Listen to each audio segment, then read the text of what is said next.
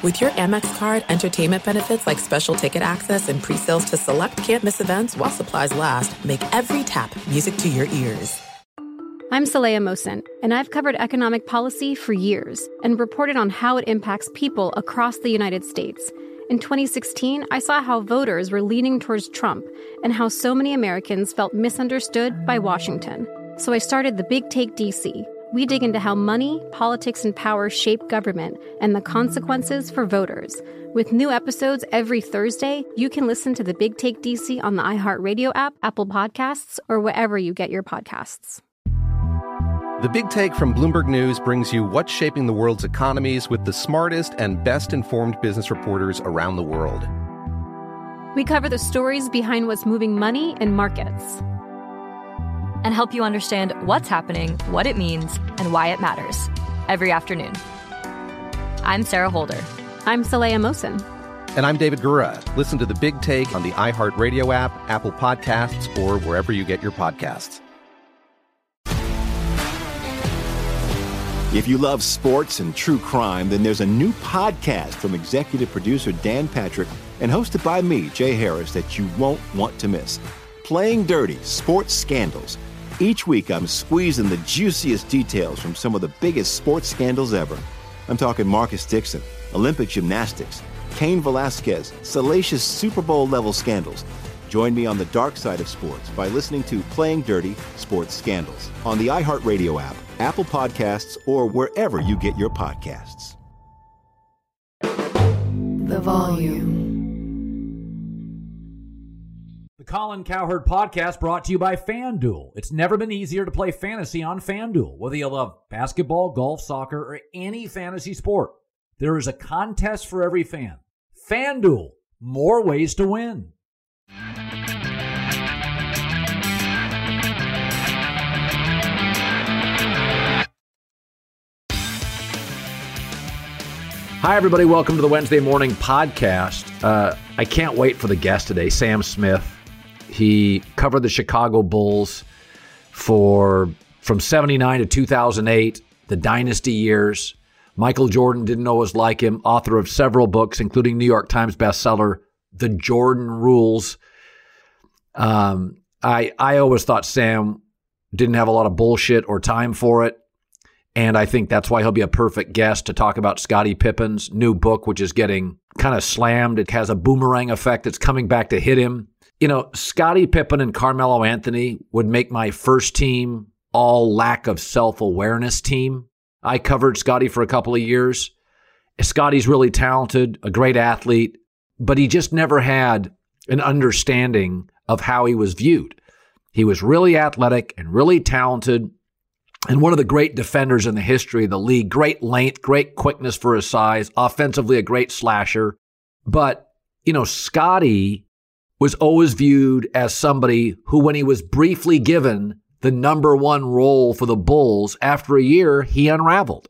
Scottie was never emotionally, mentally a one. He was a two. He was a small-town kid that Chicago's the big city, and Michael was big enough for the room. Scottie wasn't. He was in a perfect role as a two, from the interviews to running the team to a practice guy to somebody that you could rely on. He was always viewed as a great two. But Scottie always kind of wanted to be paid like a one and treated like a one. Now, many people have insinuated, well, Scottie had a bad contract. He had a right to be mad. Nobody had a worse contract than Michael Jordan. Magic Johnson's first contract was 25 years, $25 million. Guys back then, a lot of stars had bad contracts. They made money, though. They started to make big money, obviously, with Jordan and Magic, with their shoes. But Scottie's always had a little bit of an axe to grind. And so when Jordan comes out with his 10-part documentary and it kind of, you know, marginalizes Scottie, I didn't think it did. I thought, you know, Scottie wasn't that interesting. He was just the second best player on a really fascinating team. Rodman was fascinating. The Steve Kerr-Michael Jordan relationship, where Michael punched him, fascinating. The Michael-Jerry Krause relationship, fascinating. The Kukoc-Pippen-Jordan relationship, fascinating. You know, I mean, Rodman was nuts. Scottie wasn't. Michael was a superstar off the court. Scottie wasn't. Scottie was just really good. And I think the documentary really is the ignition switch for years of an axe to grind and a feeling that, you know, I'm not viewed as I should be.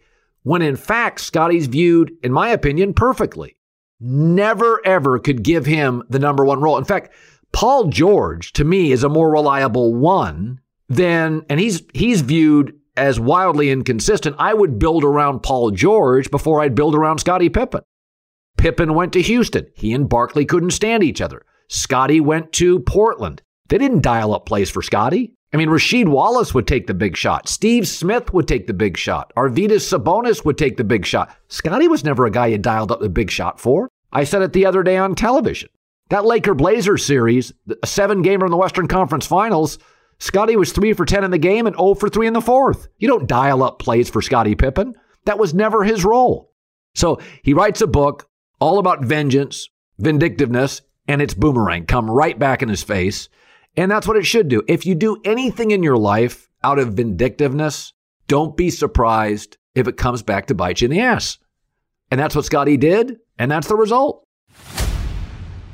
All right, here's Sam Smith, Bulls.com, Chicago Trib for years, The Jordan Rules, a great book. I've read it twice, New York Times bestseller. So it seems like about once a year, Sam, I call you, or my guys call you, I say, okay, I got to bring in Sam Smith. We got to talk about this because the Bulls that you covered are more fascinating, certainly, than the Bulls today. And 90% of the league, they were, I always said, I said today, it's like the Rolling Stones. If you did a documentary on them, there'd be the Keith Richards didn't show up to the concert.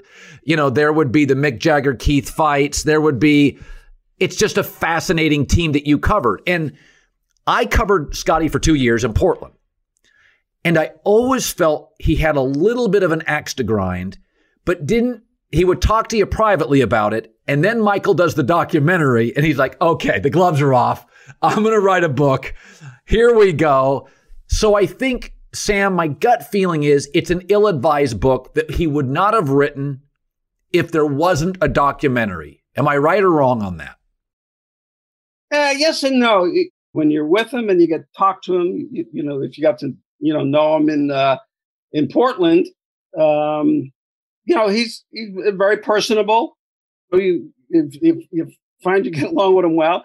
And then these outrages come along every so often. And you're like amazed, like, where did that come from? But, you know, one thing I wanted to say about Scottie, because, you know, I was around him from when he came into the NBA, his entire career. I've never run across an athlete that, or, you know, actor, whatever, you make these great comparisons, who has such a resilient ability to come off the mat from things that nobody would survive. You know, not only 8 seconds, which gets discussed. It was a favorite migrate pick, you know, in the 1990 finals, seventh game of the conference final, sitting there with a towel over his head. It's sort of the ultimate of quitting, and comes back and is a star of a championship team the next year. So, yeah, and there's so many outrages where I remember one great story, if you have time. We were in Boston on a trip, and Scottie goes off on Jerry Krause. I hate him, just bashing him. And so, you know, this is newspaper era, before, you know, media, you know, Twitter, all that sort of stuff. So we get to Chicago the next morning, and there's TV trucks all over, because the media didn't travel back then, the TV and radio. And there's trucks all over the place and TV. And Scottie walks in and says to Phil, what's all the TV here? Did something happen? And Phil goes, well, no, they're here to see you. He said, well, why? He said, well, you said last night. And Scottie goes, what I say? What was the big deal? And it's always been like that he says, he does these, sort of like, Mark Twain, the old, better to keep your mouth closed and let him think you're the fool than open it and show otherwise. And Scottie does, and then just keeps going on. So, writing a book, like you said, yeah, it'd be ill-advised, and you're thinking, here he comes again, but no, it's Scottie Pippen, he'll do it and then get up off the mat again. First of all, that he claimed that you know, Phil Jackson was racist, didn't let him have the final shot. There's been a lot of pushback on that because Pippen did have a couple of shots at the end of that game, didn't hit him. And then they dialed up the shot for Kukoc and he hit it. So that's boomerang back. That's been bad for Scottie. I said this in my preamble before you came on is when I covered him in Portland, if you go back to game 7, Blazers-Lakers, when he was the highest profile Blazer, he was 0 for 3 in the fourth quarter, 3 for 10 for the game. They didn't dial up plays for him. He was a great athlete. But Rashid and Steve Smith and Stoudemire and Arvidas were better pure shooters. So Scottie wasn't a dial up the play guy. I mean, that's Sam, that's how I viewed him. You, how did you view him? Well, he never was. I don't think he ever hit a closing shot in his entire career. But that was the whole point why it worked so well with Jordan, because he was the facilitator. You know, for years, when the Bulls, you know, Jordan lost 9 of the first 10 playoff games he played in. You know, now people would kill him for that. Oh, you know, loser, 1-9 in the playoffs. But the problem the Bulls had with him all the time was he wanted to take the ball and bring it up full court. It wasn't until Scottie came along with this point forward, you know, mentality that Michael could go up. They could send Michael up, and now you draw the defense back because the defense was always up waiting for Michael. Now with Scottie, you know, Michael could go down, draw the defense, and now Scottie could bring it up and be the facilitator. And that really was the turning point that changed the offense for the Bulls when Scottie could take that role and Michael could trust him to take that role. But he, you know, Tony was very undervalued, but he was a great, great shooter. And in fact, that season, there's a famous Reggie Miller game where Reggie hits a 3 with, I think it was 3 seconds left in the stadium. And literally bows, you know, does that bow, all 4.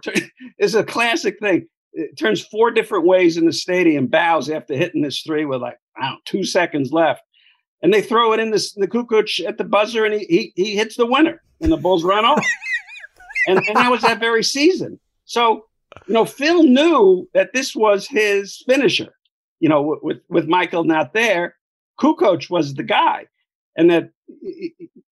You know, I mean, obviously, you know, we've over this ground probably with this, but, you know, it's a team thing. The idea is, you know, how many times is LeBron at the end of the game? He got criticized for it, but he was always say, I'm about making the right play to win the game. And people would, you know, there would be critics of LeBron and say, well, he needed to take the last shot, even if he's triple teamed, because that's what great players do. And LeBron would say, no, I want to make the right play. And this era of NBA players, you hear it now.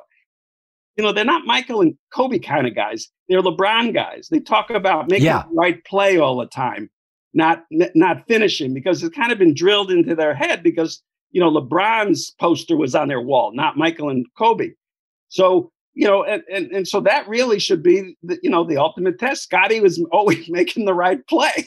So, I mean, he had the great answer for the argument. He just didn't make it. You know, it is interesting, and I do believe the inspiration, if that's the right word, for this book is that documentary.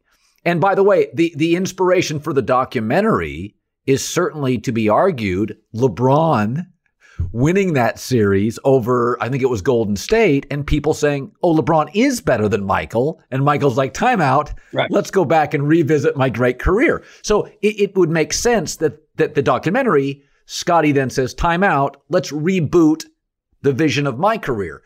Let's go back to The Last Dance. I have said that I think it was Michael Jordan's view, and this is all documentaries. They're not journalism. Whoever the documentarian is, it's their view of an event or a time period. I think mostly MJ's Last Dance, I remember the moments. It did have a Michael lean to it. Were there things in it, The Last Dance, that, Sam, you just take exception to and go, okay, that's a bunch of bullshit. All right, that didn't happen. Were there, because a lot of it was public. We knew about Krause MJ. We knew a lot. But, Sam, were there things in The Last Dance that, forget Pippen, that you took exception to? People have asked me about it, obviously. You have. And when I said it's one of those TV movies that you see on, and they put up a disclaimer and say, based on a true story. So, yeah, the story essentially is true, but a lot of elements were added sort of for drama, like with the pizza thing in the Utah hotel. Right. With the Actually, he didn't have the flu.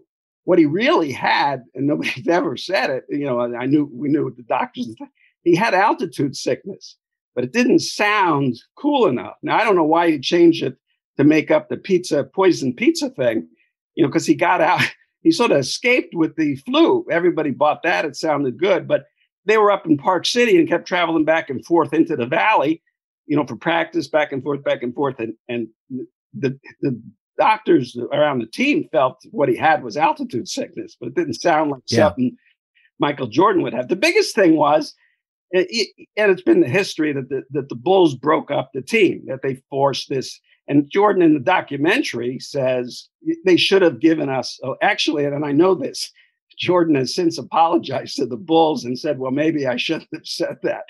But what happened, there's all the stuff that happened, you know, between the Bulls did offer contracts to everybody if Jordan would come back. And of course, they were all free agents and were getting bigger offers, Scottie particularly with Houston. And the Bulls accommodated that. Scottie's top deal was $38 million. They did a sign and trade to get him to 76. Now, of course, Houston regretted that because Scottie had back surgery again after the 98 season. And that's when you saw him in Portland. He was no longer an athlete. That's why he couldn't do, you know, he was a facilitator completely. He couldn't make plays then like he could athletically with the Bulls. But that what Jordan conveniently left out was during that lockout season in 97, 98, he cut his finger open on a cigar thing and had to have surgery.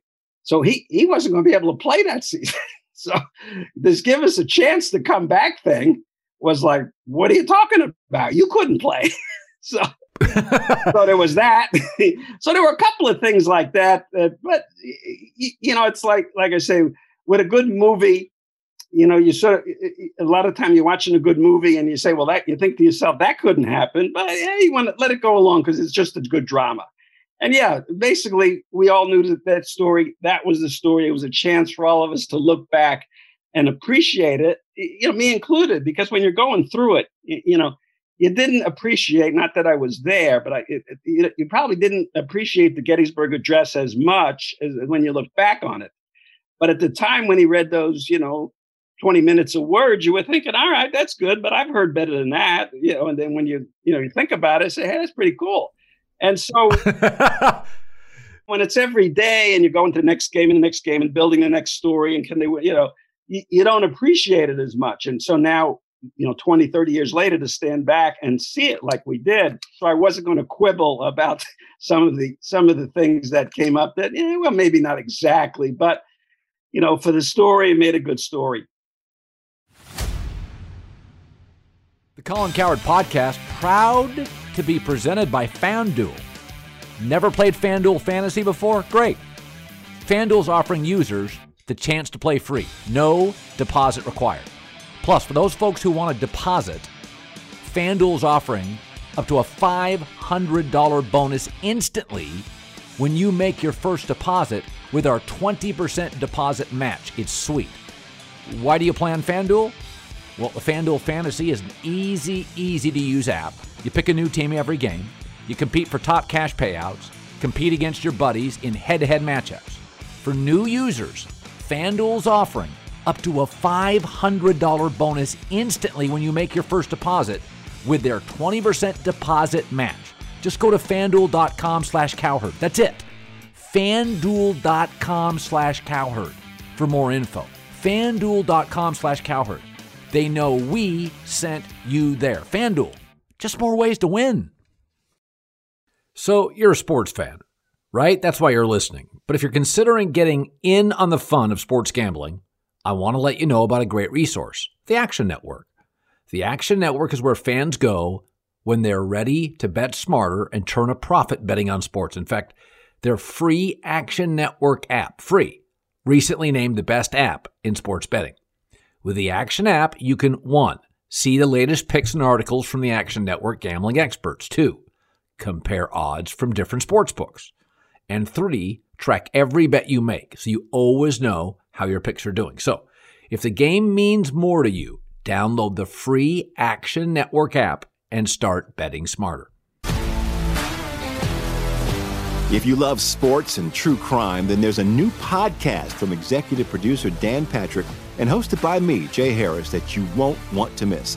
Playing Dirty Sports Scandals. Each week I'm squeezing the juiciest details from some of the biggest sports scandals ever. I'm talking Marcus Dixon, Olympic gymnastics, Cain Velasquez, salacious Super Bowl-level scandals. Join me on the dark side of sports by listening to Playing Dirty Sports Scandals on the iHeartRadio app, Apple Podcasts, or wherever you get your podcasts. What's up, everybody? This is Stephen A. Smith. When I'm not at my day job, First Take, you can find me in my studio hosting the Stephen A. Smith Show podcast. Tune in every Monday, Wednesday, and Friday, at the very least, as I bring you all new episodes that feature the biggest headlines in the world of sports, pop culture, business, and politics. You'll hear my unfiltered opinions on those nauseating Cowboy fans, the chaos in Washington, D.C., and trending topics on social media, as well as my straight shooter interviews with top celebrities and game changers. And I occasionally give out love advice. Yes, it's true. If you want to know my true feelings about something, I'll give it to you straight. So, listen to the Stephen A. Smith Show podcast on the iHeartRadio app, Apple Podcasts, or wherever you get your podcast. I'm Hannah Storm, and my podcast, NBA DNA with Hannah Storm, digs deep into the history of professional basketball, along with my own as one of the first female sportscasters. Now let's get you up to speed on what else happened around the NBA today. We talked to all sorts of people I interacted with, from Dr. J to Charles Barkley, and recap iconic moments. Yes, he's got it. Here he comes. Ray rocked the baby to sleep and slam dunk. As well as some of the wild stories behind the scenes. We were like, what? What are we in for? The scoreboard crashes before we even tip a game off. Today, the NBA is a global sports and entertainment giant. Players are multimillionaires and cultural icons. Iguodala to Curry, back to Iguodala, up for the layup. Oh, blocked by James. LeBron James. And these stories are about how we got here, both on and off the court. And what's next? Listen to NBA DNA with Hannah Storm on the iHeartRadio app, Apple Podcasts, or wherever you get your podcasts. Imagine you ask two people the same exact set of 7 questions. I'm Minnie Driver, and this was the idea I set out to explore in my podcast, Mini Questions. This year, we bring a whole new group of guests to answer the same 7 questions, including actress and star of the mega hit sitcom Friends, Courtney Cox. You can't go around it, so you just go through it. This is a roadblock. It's going to catch you down the road. Go through it. Deal with it. Comedian, writer, and star of the series Catastrophe, Rob Delaney. I shouldn't feel guilty about my son's death. He died of a brain tumor. It's part of what happens when your kid dies. Intellectually, you'll understand that it's not your fault, but you'll still feel guilty. Alt-rock icon, Liz Phair. That personal disaster wrote Guyville. So everything comes out of a dead end. And many, many more. Join me on Season 3 of Mini Questions on the iHeartRadio app, Apple Podcasts, or wherever you get your favorite podcasts. 7 questions, limitless answers. I only cover the team as a road reporter. I would be in Portland or I would be somewhere, and they would come into town, and I would cover Jordan. And there was a mystique to the Bulls. I can remember when they came into town, they were always the lead story on the news, not in sports. The Bulls were in town. There's never been another team in my life where that was the lead story. You know, in Portland, there's always a salmon or a fisheries issue or a forestry issue. You don't lead with sports ever, right? When you look at those Bulls teams, and this is where I feel like Scottie doesn't quite feel appreciated. You go back to the Magic Johnson teams where after game one, they put Scottie on Magic and he was a pain in the butt. Do you feel at least a little bit, Sam, that we have, because of Michael's glamour. I mean, he was not only the best player, he was the most clutch, he was the most glamorous, that it did shrink Scottie and that Scottie was probably a little better than we remember him. Is that fair? No, at all.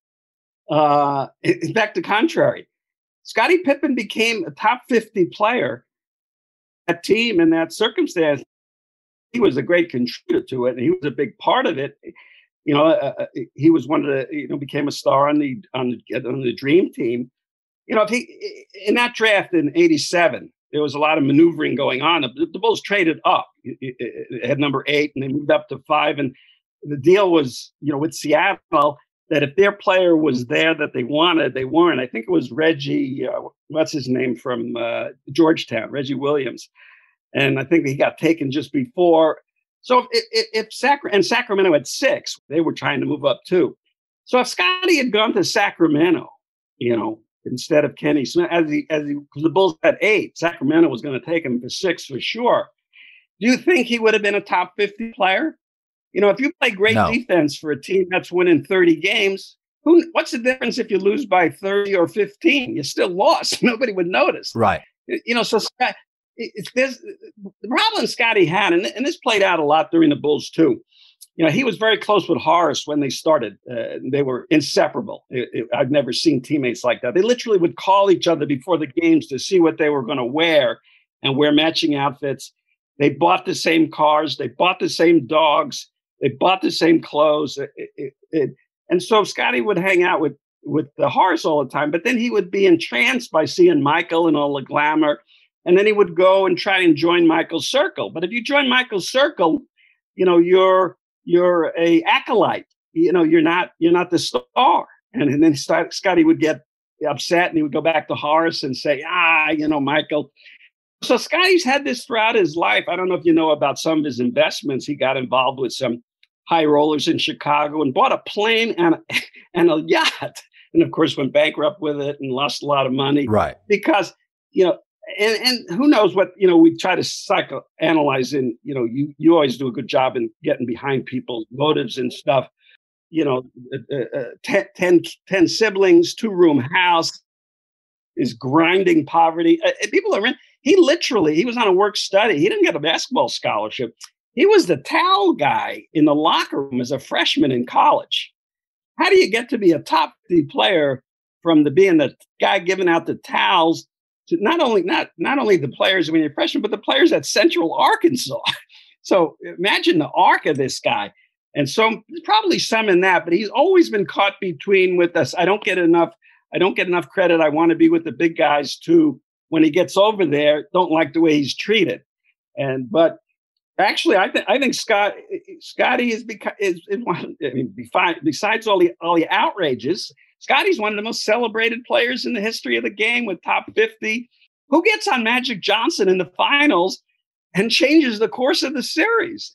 You know, some of the things he's done are extraordinary. So.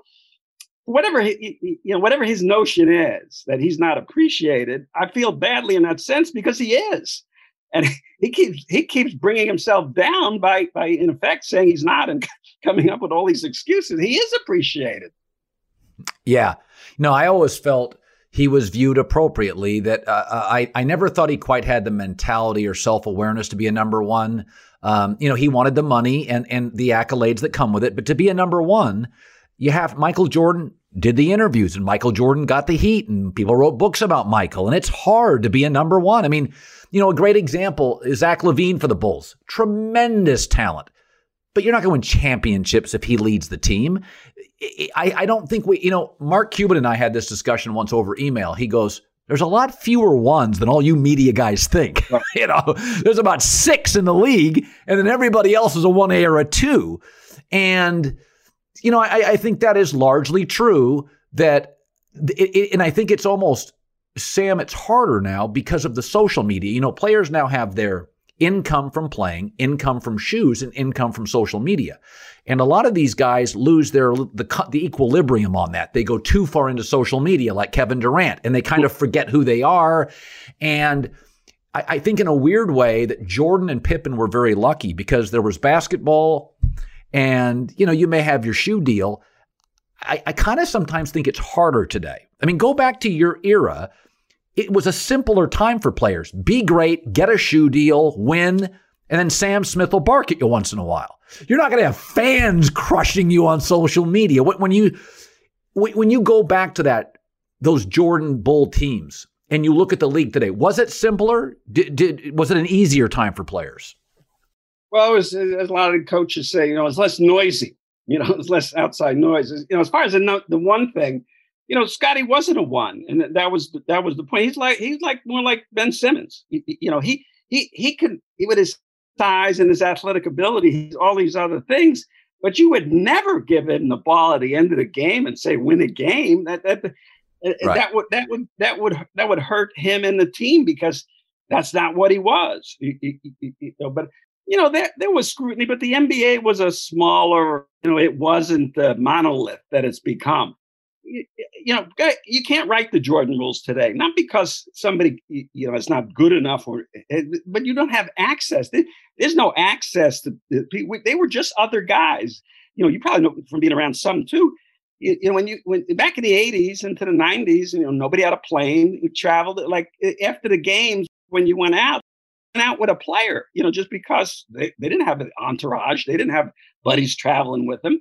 And, Jordan would often say to me, he said, come on up to the room, hang out. I got a ping pong table to bring it up. I got no one to play ping pong with, because Horace was hanging around with Scottie and right. He didn't like Bill Cartwright. And so, but that wasn't unusual. That's just the way it was. You were this little traveling family circus. And so, the scrutiny was nowhere near it was. But at the same time, people don't know those players like fans did then, because we could spend so much time with them. We got to know them, and there's no access to them, and they don't open themselves up other than, social media. And I don't know what you could get from 120 characters in really poor English.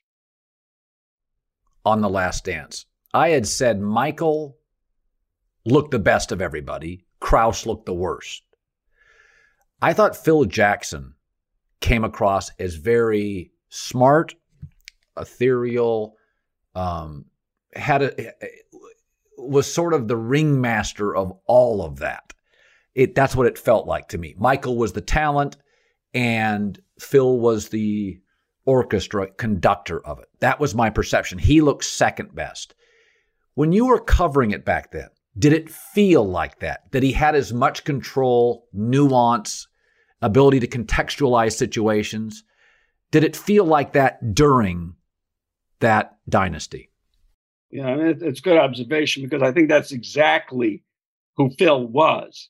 He was always often criticized, for lack of X's and O's because of the Zen and all that other stuff, and the mysticism that they would make up, and the practicing without the ball in the dark and this stuff. Phil was a very good X and O guy. He was really a basketball guy. So Phil, because when Phil came, Michael liked Doug Collins. It was this notion that Michael got Doug Collins fired. Not true at all. He liked Doug a lot. I mean, Doug gave him the ball and basically said, become Michael Jordan. He was this 17-point scorer in college. He wasn't going to be Michael Jordan. Rod Thorne at the day of the draft said, look, he's going to be a good player, but we're not talking about around a franchise. So, this wasn't a guy that people were expecting was going to come in the league and not only win scoring championships every year, but be regarded as one of the elite of all time. So Doug comes in and gives him the ball and says, go. Actually, when he was a rookie, I remember talking to Michael about Kevin Lockery was his coach, and Kevin was a scoring player in the NBA, score first guy. And Michael gave a lot of credit to Kevin, because he said, Kevin gave me the ball and said, go ahead and score on those guys. And he said, that gave me the confidence to be able to think I could do it. I wasn't sure I could do it. Phil takes over, very surprisingly. The Bulls go to the conference finals in 89. Doug gets fired, different issues, and Michael didn't even know Phil. Phil was on the staff for 2 years. He'd never even spoken to him. And Phil tells him what he wants to do. And he comes over to him and he says, this was like their first conversation after Phil came coach.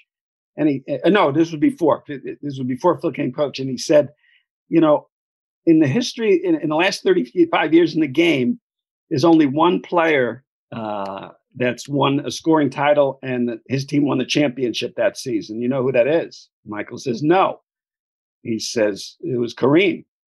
And so Phil says, does that mean anything to you?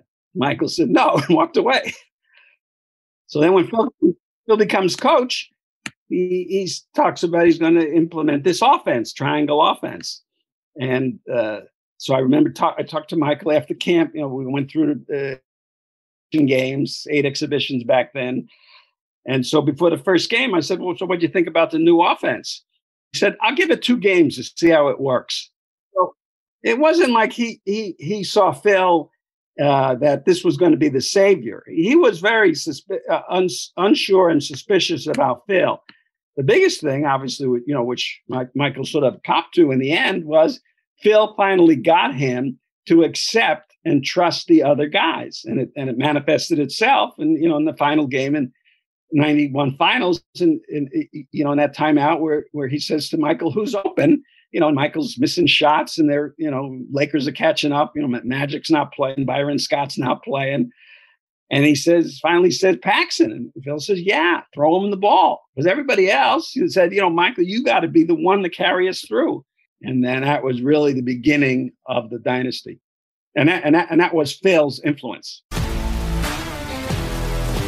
If you love sports and true crime, then there's a new podcast from executive producer Dan Patrick and hosted by me, Jay Harris, that you won't want to miss. Playing Dirty Sports Scandals. Each week, I'm squeezing the juiciest details from some of the biggest sports scandals ever.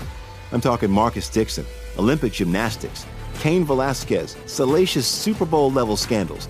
Join me on the dark side of sports by listening to Playing Dirty Sports Scandals on the iHeartRadio app, Apple Podcasts, or wherever you get your podcasts. What's up, everybody? This is Stephen A. Smith. When I'm not at my day job, First Take, you can find me in my studio hosting the Stephen A. Smith Show podcast. Tune in every Monday, Wednesday, and Friday, at the very least, as I bring you all new episodes that feature the biggest headlines in the world of sports, pop culture, business, and politics. You'll hear my unfiltered opinions on those nauseating Cowboy fans, the chaos in Washington, D.C., and trending topics on social media, as well as my straight shooter interviews with top celebrities and game changers. And I occasionally give out love advice. Yes, it's true. If you want to know my true feelings about something, I'll give it to you straight. So, listen to the Stephen A. Smith Show podcast on the iHeartRadio app, Apple Podcasts, or wherever you get your podcast. I'm Hannah Storm, and my podcast, NBA DNA with Hannah Storm, digs deep into the history of professional basketball, along with my own as one of the first female sportscasters. Now let's get you up to speed on what else happened around the NBA today. We talked to all sorts of people I interacted with, from Dr. J to Charles Barkley, and recap iconic moments. Yes, he's got it. Here he comes.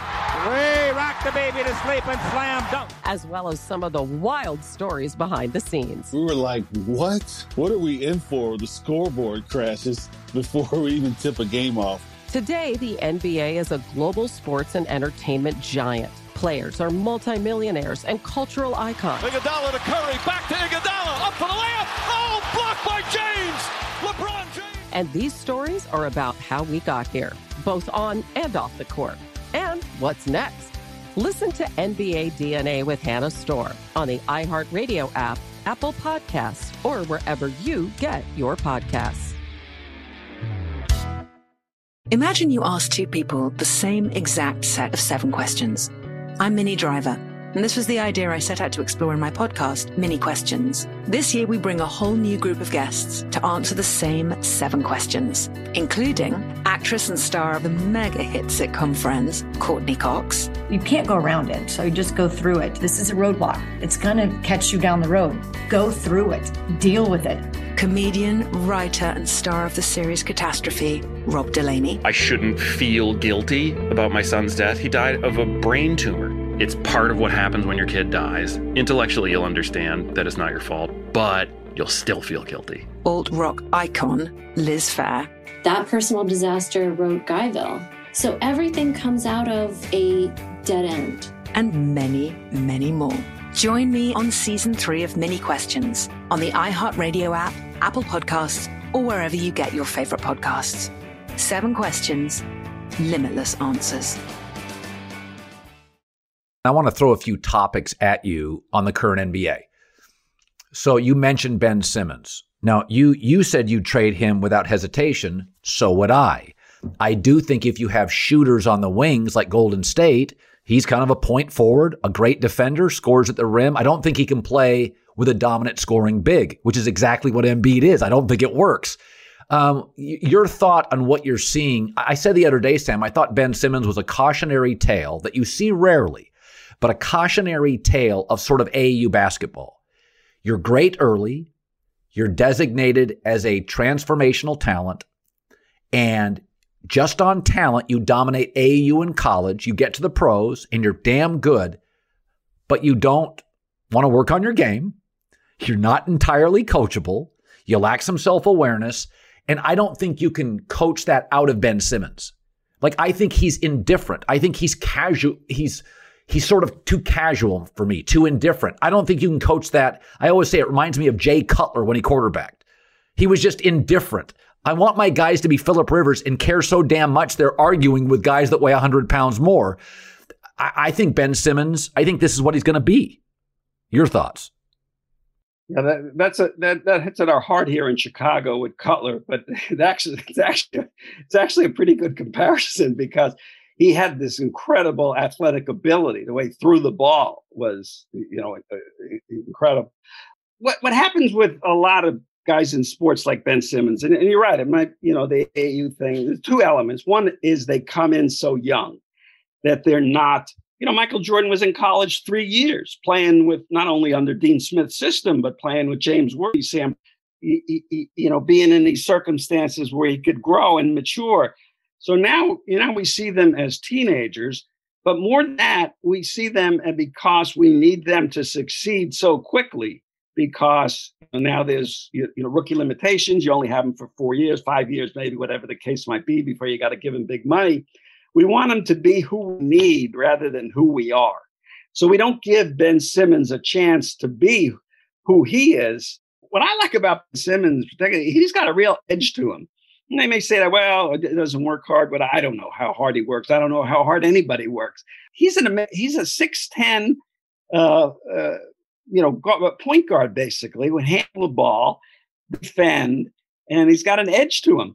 You could have your guy who works hard, TJ McConnell or whatever, and throws himself all over the court, but he's only going to be what he is, and he's never going to be special. This guy still has a chance to be special, and he's just a kid still. Second issue. When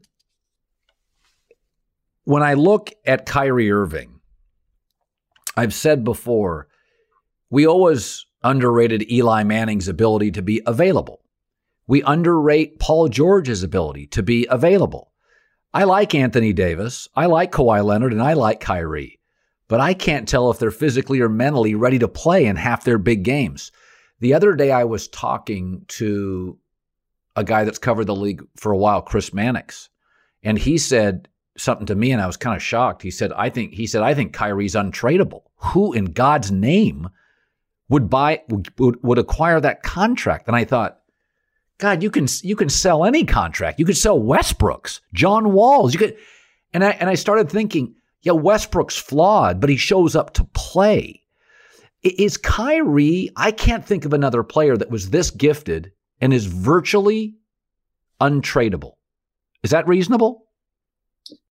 Well, like you pointed out, John Wall, who was not available, and you're right. In this NBA, especially, availability may be the number one skill. You really got to give credit, not that we should, because we always assume they just wanted to play, and they always talk about, oh, how much I love the game. So forget that. Nobody's untradeable. We found that because we always called contracts. Juwan Howard's contract was untradeable. Oh, he's not athletic, and all this, and he gets traded multiple times after that. Kyrie is such a unique talent. I think he has some issues, some personal issues, obviously, that go to mood and things like that affect his daily ability. That's beyond sports. I think there are other issues you're dealing with there. But because, like you said before in your conversation with Cuban, there's a lot fewer ones than you think. And teams, because of that, will always take a chance. If you put Kyrie Irving on the market, I have no doubt there'd be a half dozen teams would line up right away and say, you know what, I'll take a chance. I can fix that, because you can't find talent. You always think you can fix personality. Zach LaVine, you watch him on a nightly basis. I don't. 27 a game, yet has one of the lower winning percentages. I've said about Zach LaVine, talent's there, doesn't feel like a winning basketball player, just a super talented basketball player. You tell me, you see him more than I do. What's the story with him? Well, because, you know, probably because I see him every game, you know, I'd be biased. But I think it's really unfair to judge a player as a failure to win because he hasn't won, which it would sound, you know, the circumstances of Zach. I mean, he came to a Minnesota team that was rebuilding, essentially, was starting over, you know, gets into his third year, wins, you know, dunk contests and all, shows his athleticism, and then gets traded to a team that, again, is starting over. So basically 6 of his first 7 years, he was playing with teams trying to lose for draft picks. And so I don't know how you can necessarily, I mean, you can, but, you know, because we judge in sort of in reverse. We say, well, let's see what happened, and then we'll tell you why it happened, rather than saying we think this will happen. We say, well, if he lost, he must be a loser. And I think he's a unique talent. He, fortunately, this season, and at least with the Bulls, has not been able to play with a Chris Paul. I think Phoenix is the perfect example. Look at Devin Booker. Zach is way better than Devin Booker. He can do everything Devin Booker can and better. And he's bigger and he's more athletic. And Devin Booker scored 70 or 80 points, but 70 points, whatever he got, and never was in a playoff game. And then what do you know? Chris Paul shows up, and a guy who knows how to play, paces the game, knows when to get you the ball at the right spot. And you don't have to be carrying the ball over the place, making turnovers and things. You notice at the end of games when they give Booker the ball, there's a turnover, there's a bad isolation, there's a bad shot. When Chris has the ball, and he can score and get in position. That's what Zach needs. If you get, he's not Michael Jordan that you're going to give him the ball and he can finish every game without making mistakes. He's not a natural ball handler. He's good enough, to, big ball screens or pick and roll and play and make plays off the dribble, but not being as your primary guy against the defense. If the Bulls can get someone like that, and it's hard to do, He can be what Devin Booker has become. Devin Booker was a loser. Now he's in the, probably going to be in the finals, or, we'll see how the Clippers series goes. But, Zach's, but he is a way better player than he's been given credit for. And one thing, it's like with Durant too. This is the most amazing recovery to me in the history of sports. He had the worst knee injury possible, ACL. I saw that happen with Derrick Rose. And Derrick, as good as he would come back, is not the same physical player. He doesn't go in the air like he did. Zach goes in the air like nobody in the NBA after an ACL. Unheard of. Nobody's ever played like this after an ACL with that kind of athleticism on a game-by-game basis. I think he's just truly remarkable player about to burst through and hopefully gets a chance. He made the Olympic team. Sam, that was just great. I'm going to call you again. You're good. Sam, about once. Well, I need your guidance. I need your expertise. When Zach starts to get to the conference finals, I'm going to call you and just let you go, because I've always been a doubter of Zach. He's from Ballard, by the way, which is an hour 15 from my hometown. I watched them in high school. I saw clips of him in high school. YouTube was around. He was an unbelievable talent. That was never the issue. But I like the fact that you defended him, because I think the Booker thing is fascinating. I was watching Booker the other night. He didn't pass a lot. Peter Vesey was ripping him on Twitter saying, does he ever pass? Which, by the way, for young star players who score, they don't. They don't have to at AAU. They just score. Right. But that's also their job for the team. How many times we criticized LeBron because he did pass. We said, hey, you got to take that shot. get to the line. Of course, LeBron, that's the other issue, doesn't want to go to the line, but those are other. But the point is, it's like a lot of players say, be a star in your role, in whatever your role is. Well, if your role is to be a scorer, be a star in that, score. I think Zach is and I hear it all the time in Chicago from fans, let's trade Zach. He's not a winner. But, there's been a lot of players who've been in that situation before, and that's the element of getting the team. And like I said, with Phoenix, to me, it's Chris Paul is the perfect example of elevating, these other players. None of them, that team had made the playoffs, for 10 or 11 years? 11 years. And now they're going to be in the finals? How does that happen? It shows with a little tweak. Obviously, that was an extraordinary example. But Zach is an amazing talent. I mean, he is, to me, he's as good a scorer as there is in the NBA. And if you look at the numbers, he's got the best shooting percentage among shooting guards in the league. So he's an efficient player, too. He's shooting 42% on threes. He shoots 50% overall. Makes, 88% of 85, whatever. He's almost 50, 40, 90. So what's the problem? What's the issue here? Sam, a pleasure. Great seeing you. I love that you still follow it. You're always thought-provoking, and I appreciate you doing this. Good to talk to you, Colin. Thanks for remembering me, and I'll see you in 2022. You sure will. Thanks, man. All right. Take care. All right, my Action Network pick of the night. I'm going to take Phoenix -1 to beat the Clippers. I think they wrap up the Western Conference Finals. They play with intensity, don't fall behind early, aren't chasing the Clippers for 3.5 hours. I'll take the Suns to win by 3 or 4 points.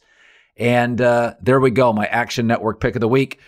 Thanks for listening. Great podcast. Sam Smith has all sorts of interesting stuff. At The Volume Sports, Twitter and Instagram, rate, review, and subscribe. We'll talk soon.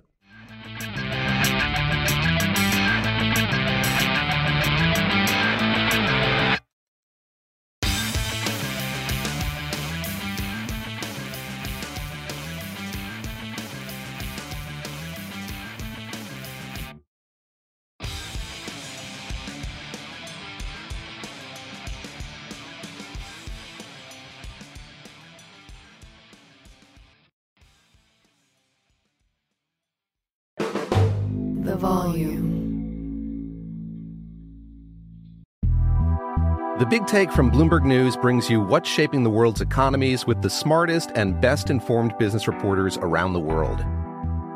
We cover the stories behind what's moving money and markets and help you understand what's happening, what it means, and why it matters every afternoon. I'm Sarah Holder. I'm Saleha Mohsin. And I'm David Gura. Listen to The Big Take on the iHeartRadio app, Apple Podcasts, or wherever you get your podcasts. I'm Saleha Mohsin, and I've covered economic policy for years and reported on how it impacts people across the United States. In 2016, I saw how voters were leaning towards Trump and how so many Americans felt misunderstood by Washington. So I started The Big Take DC. We dig into how money, politics, and power shape government and the consequences for voters. With new episodes every Thursday, you can listen to The Big Take DC on the iHeartRadio app, Apple Podcasts, or wherever you get your podcasts. If you love sports and true crime, then there's a new podcast from executive producer Dan Patrick and hosted by me, Jay Harris, that you won't want to miss. Playing Dirty Sports Scandals. Each week, I'm squeezing the juiciest details from some of the biggest sports scandals ever. I'm talking Marcus Dixon, Olympic gymnastics, Cain Velasquez, salacious Super Bowl-level scandals. Join me on the dark side of sports by listening to Playing Dirty Sports Scandals on the iHeartRadio app, Apple Podcasts, or wherever you get your podcasts. What's up, everybody? This is Stephen A. Smith, host of the Stephen A. Smith Show podcast. Tune in every Monday, Wednesday, and Friday at the very least as I bring you all new episodes that feature the biggest headlines in the world of sports, pop culture, business, and I answer your phone calls and respond to your tweets. You'll hear my unfiltered opinions and straight-shooter interviews with top celebrities and game changers.